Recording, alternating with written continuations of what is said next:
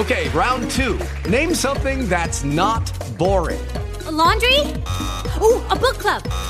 Computer solitaire, huh? Ah, oh, sorry, we were looking for Chumba Casino. That's right. ChumbaCasino.com has over 100 casino style games. Join today and play for free for your chance to redeem some serious prizes. ChumbaCasino.com. No purchase necessary. Full prohibited by law. 18 plus terms and conditions apply. See website for details. Welcome to the Art Studio. I am your host, Dan Burke. I hope all of you are having a great day in your art studio, and I hope the art is coming out well.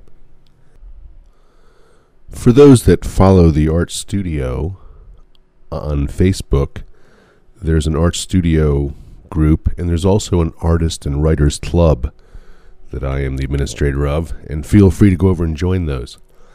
I posted, uh, I usually post every other day in the Artist and Writers Club, and then I post a new podcast if I have one in the Art Studio group. Anyway, in the Artist and Writers Club this past week, I posted a picture that I drew of a lady. It was a portrait, and I did this portrait about four times. And I thought that I had it each time. But she ended up writing me and saying, Hey, you're just not getting it. You know, can we move on? So I refunded her money and we move on. But I swear I nailed her likeness. You know, perception is a weird thing. And it really sometimes makes you doubt yourself. And you're like, Man, how could I have not, you know, gotten this right? Anyway, I've gotten a lot of feedback on posting that picture because I asked for feedback, and I really appreciate it. People uh, told me how to fix things, encouragement, all kinds of stuff. So, all 100% good and has helped me perhaps do better on my next likeness. I think I'm going to have to take a look at what I'm doing. Last month or two months ago, uh, I drew a poster of a person, looked exactly like her, and she hated it. She was like, You've made me look like an old woman. So after that, I became really conscious of putting any kind of bone lines in ladies' faces uh, because I didn't feel like I made her look old. I know what that, that does. Uh, I just felt like I matched the bones in her face. She had a very prominent jaw, this lady. You could see the jaw lines. But I softened the whole thing. I always do. Anyway, she hated it. So that kind of put it in my mind that, hey, you know, maybe you're drawing the ladies too hard, you know, too angular. But anyway, it's been an issue. On the upside, this amazing run of good health I have had now for almost a year has been uh, really fantastic and allowed me to be extremely, extremely productive. I get up every day and draw, and then I eat lunch, and then I draw again, and then I rest, and then I get up and I draw again. And I've been able to keep this schedule going for years and years, actually. Uh, you know, things happen in between, vacation, this and that, but I have been able to keep drawing every day for years. I've exponentially gotten better. You know, I wasn't always a commercial artist. For most of my life, I was not a commercial artist. Uh, I always drew and always dabbled in it, but I would call myself a hobbyist, even though I take everything I do seriously and study it. And, you know, I think now really applying myself over the last, I guess, 10 years to art has really made a huge difference in my art. I think I've exponentially gotten better. Another thing that may interest you guys over in the Artist Writers Club is now the famous artist cartoon course is available free online in the public domain. You can just type it in and find it but I put a, a link to it in the Artist and Writers Club on Facebook. It's also randomnerds.com if you want to look it up there. Anyway, this is a four book series on how to do everything in art and cartooning. It's brilliant. You wouldn't have to go to art school if you could master the, the information in these books. It's an absolute fact. Just like the famous artist course itself, this one is geared exactly towards cartooning, and it is a brilliant, fantastic book, and it is 100% free. Well, it's a series of four books, again, pardon me. But for anyone who is looking for art instruction, who wants to know how to do it, or perhaps a refresher course, you know, once every 10 years on how to do art, this would be a fantastic resource for you. Also, for young people or anybody interested in getting into art. Uh, if you can read and understand, you can enjoy this book series, and I couldn't recommend it more. I really couldn't. Uh, I couldn't make a better one. I couldn't think up a better one. It's Andrew Loomis on steroids. It's absolutely fantastic. So, again, learn to draw with cartoons with the famous artist cartoon course, totally free online at randomnerds.com. It's interesting how the evolution of the art studio, the podcast, has gone. It's an interesting thing. Uh, it's uh, it's been quite a, a, a weird personal journey, but an exciting and fun one. Right now, the ratings for the Art Studio, the weekly downloads, which I will call ratings, have been really, really high. Ever since I did a show a couple back called Four Panel Cartoons, we've really almost tripled the listenership.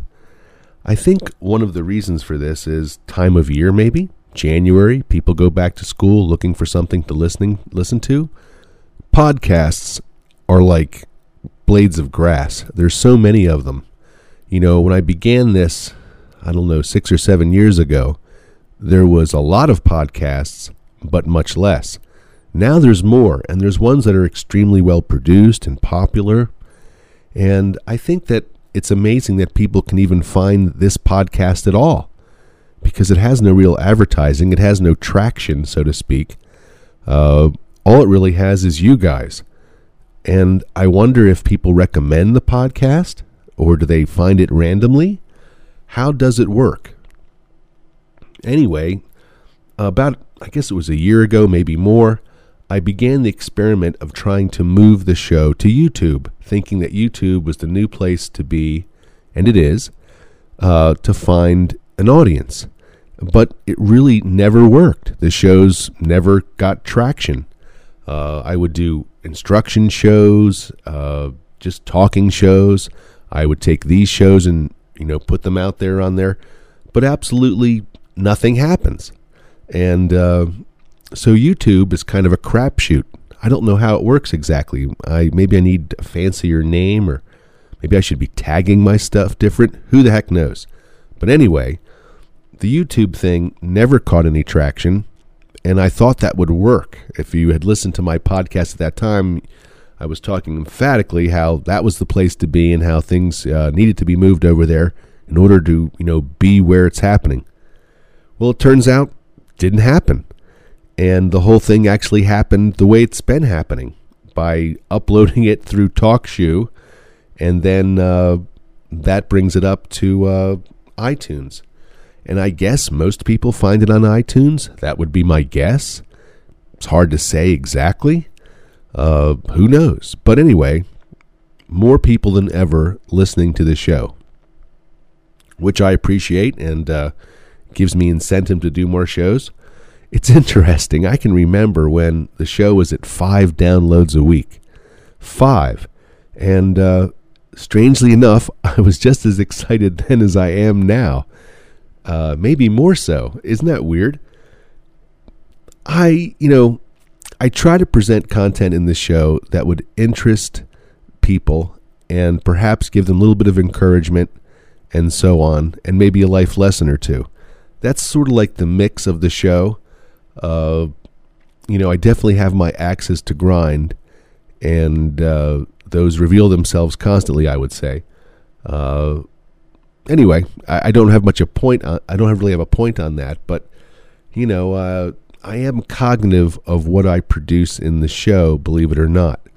And it is a really fun outlet for me. I get to sit down and chat about things and ideas that really nobody around me would give two hoots about.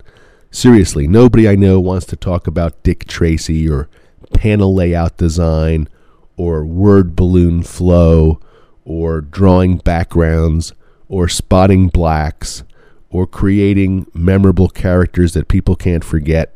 Nobody wants to talk about that stuff that I know, uh, which is fine. Uh, you know, I-, I, wish I did have people around me like that, but that would be. Uh, like going back to art school, I suppose, try to find somebody who was interested in the things I was interested in. Even in art school, it's hard because people are all on their own trip. Isn't that the truth? I think the closest we can get on the internet is try to define what we like or what we enjoy and then try to find people or or things that deliver that kind of content. And that probably is the most amazing and cool thing about the internet. If you're into tennis, if you're into board games, if you're into, you know, making videos on YouTube, you can find a club, a group of people that is into that and it helps encourage the endeavor and keep you going and feel part of a club and it's a fun thing. I wish that I could create something more inclusive for the art studio listeners that was more like a club or an experience. And I have some ideas on how to do that, but I'm not sure they really have any viability. You know, in other words, it would take action on everybody's part to go click and go get and to participate and all that stuff. And people are pretty darn busy. Uh, that includes me. I have trouble participating in my own life. I'm so busy. Uh, but I don't know. I, I wonder if, if, there would be some way to be more inclusive. Anyway, that was the idea behind the Artist and Writers Club on Facebook and behind the Art Studio group on Facebook. So if people wanted to ask a question or find me or just, you know, know what's happening or to see, you know, the art that I post all the time so they could reference it through the show, you know, that's what that stuff is for.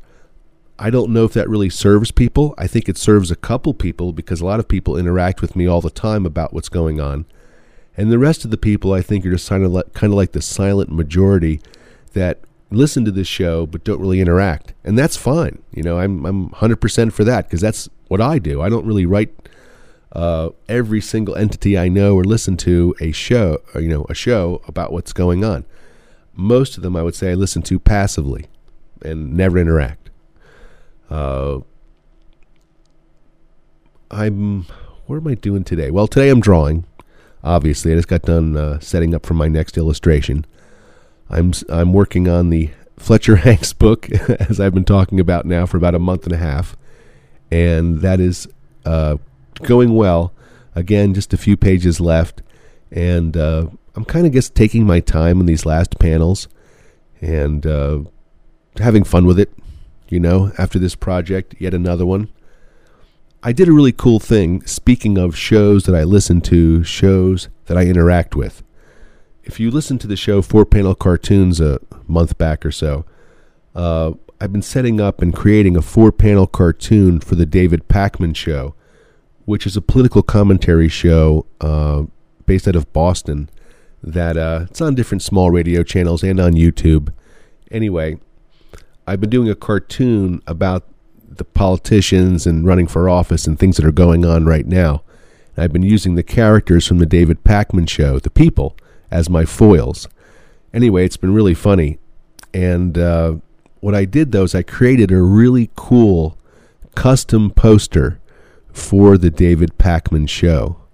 I've done this for several uh, things that I'm fans of. I'll create some piece of art and send it to them as a fan. So I sent this piece to the David Pakman show. It's a 36 by 24 inch poster, and it's got like 50 characters on it Donald Trump, Hillary Clinton, Bernie Sanders. Uh, it's got everybody, and a lot of them are doing some crazy stuff. And inside the cartoons I've created for his show, they do really crazy stuff. Uh, you know, battle vampires, all kinds of stuff. So I've got all kinds of shots from the cartoons intermixed with all these other people in this giant poster. And it really looks cool. Uh, I'll release the poster itself uh, in a few weeks online so people can see it. But I haven't released it yet because I want it to be a 100% surprise when it arrives at the David Pakman show. They've never seen it. They don't. they don't know what to expect. Uh, so I think it'll be a really kind of cool thing, and I'm hoping that they'll really enjoy it and it'll be a nice piece of memorabilia for them about the election season of 2016. Uh, it, it really is a hoot and it was fun to draw. So, as people who know, been listening to the show, I'm you know into posters this year. I'm trying to create a series of cool posters. Last year, I created a bunch of board games. a whole bunch of board games, boxes and boards and game pieces and rule books and cards and all kinds of stuff. Uh, I learned everything I could about making games and the game business and then built my own games. And I have to say that was super, super fun and exciting. So this year I'm kind of, you know, aiming at making a series of really cool posters, whatever that may mean. Uh, all kinds of posters, p- posters of cities, people, uh, events, all kinds of things. I want to make cool posters. I don't know if I'm always going to make posters, but I'm going to do it this year, and I'm I'm already uh, making them. I I guess I kind of started back in December uh, doing this, or maybe even November. So even though uh, you know I haven't moved into it as much as I want, it has been something I've been working on and doing on the back burner, so to speak. But I want to kind of push it to the front burner. I want to come up with a series of really cool, unique posters that are one of a kind, and uh, maybe even have the hope of selling them. Who knows?